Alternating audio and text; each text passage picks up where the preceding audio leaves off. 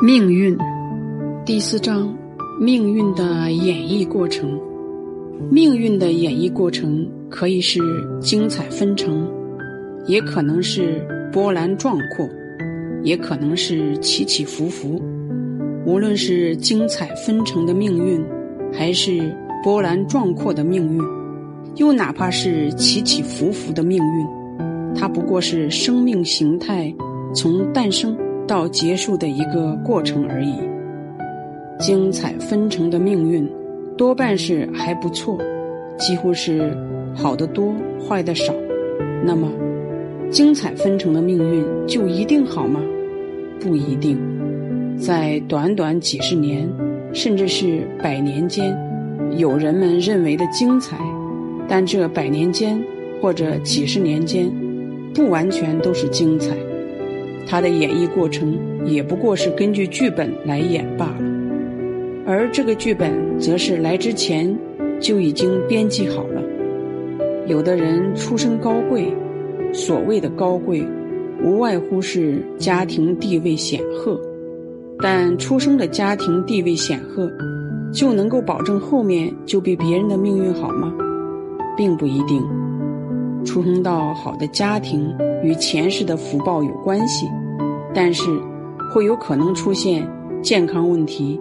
情感问题或学业问题，也有出生在好的环境、好的家庭里，财富好，但学问不好；健康好，但社会关系不好。总之，这个演绎的过程是由各种各样的因素构成的。出身寒门就一定不好吗？也不一定，有的是来历练的，补进一个功课。但是前世的福报不够，可是他前世比较努力，那么在这次的轮回中，有可能会通过努力而补缺其他方面的不足。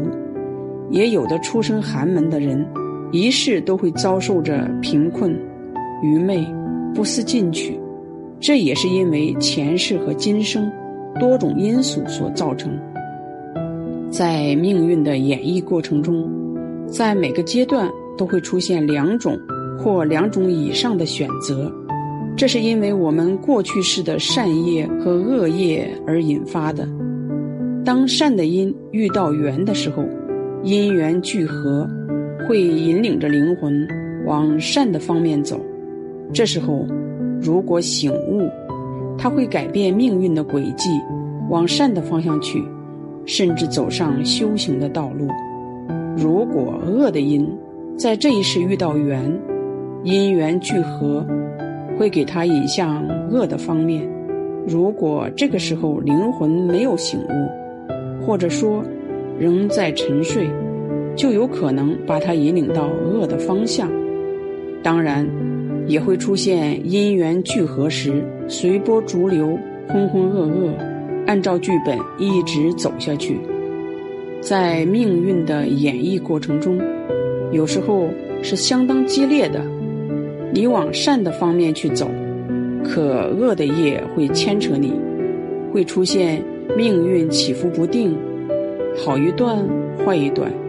其实不过是内心灵魂的挣扎而反映的结果罢了。在灵魂出现选择时，没有谁能做到平平静静、无波无澜。往善的方向走，就像是爬楼梯、登高山、过险峰，他要通过重重的考验、种种的磨难，才有可能改变命运的轨迹。相反，往恶的方向去，反而顺利，一路顺滑，速度非常之快。在演绎过程中，有很多很多的陷阱、诱惑，但不会让你觉知、觉察。它会让你感到挺好的，还不错。殊不知，已经把你引向恶道，已经很远很远了。当你猛然醒来，已经背道而驰很远的时候，命运已经发生了很大的改变。在这过程中，命运的表现有可能还出现一个虚假的状态，就是比较顺利、比较美好。其实，这只不过是表面的现象。粉饰的陷阱而已。所以，在演绎的过程中，要有智慧去分辨何为好运，何为厄运。在爬山的过程中，这一段非常艰难，会让人感觉到命运似乎很不好，出现了很大的阻碍，或者说很大的沟坎，而其实这正是修正厄运的表现。没可能在修正厄运的过程中一帆风顺，这一点非常重要。在命运的演绎过程中，改变命运的轨迹。是对两种人而言，一种是极善之人，一种是极恶之人，或者说善人或恶人。也有人一生平淡无奇，从出生到结束就这么按照剧本走下去。但如果要改变命运的轨迹，就一定会出现这样或者那样的状况。当命运出现状况时，唯有智者才是你的引导老师，这个智者便是你灵魂的导师，外在的和内在的。古往今来，有多少英雄，多少的名人雅士，多少的绝代人物，哪一个命运不是令人感叹？而在其中的演绎过程中，都能看见他们演绎的轨迹。我们和他们没有分别，在命运的演绎过程中，都是平等的，只不过身处环境不同，而演绎的情节不同罢了。改变命运，靠外力绝无可能，唯有心的改变，才有可能影响到命运的演绎过程。每一个命运的演绎过程，是伴随着生命的每一个阶段的成长。而发生了变化，这其中会有几次，或者说一两次改变命运的机会，而改变命运的机会就在你自己的手中，只要你看得清、抓得住，就有可能改变，完全可以把剧本推翻，重新演绎，但这需要付出很多，甚至是扒皮脱壳的一个过程，而每一次的改变。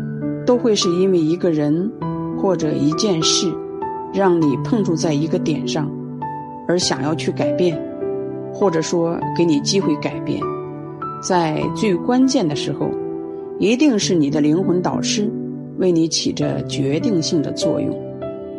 很多人都会沉迷于演绎的过程，多数是在一个虚幻的状态下，浑浑噩噩、懵懵懂懂，只有落地。所谓的落地，就是实实在在落地，才有可能会碰触到某个点，而这个点就是你改变的节点。生活在虚幻的表象下，是无法碰触这个点的，这是演绎过程中的现象。即便是帝王将相，也不过如此。虽然每个人的环境不同，地位不同，但命运的轨迹似乎是大同小异。大有大的偏颇，小有小的翻腾。认清了命运的演绎过程，就知道该如何的去面对命运，从而改变命运。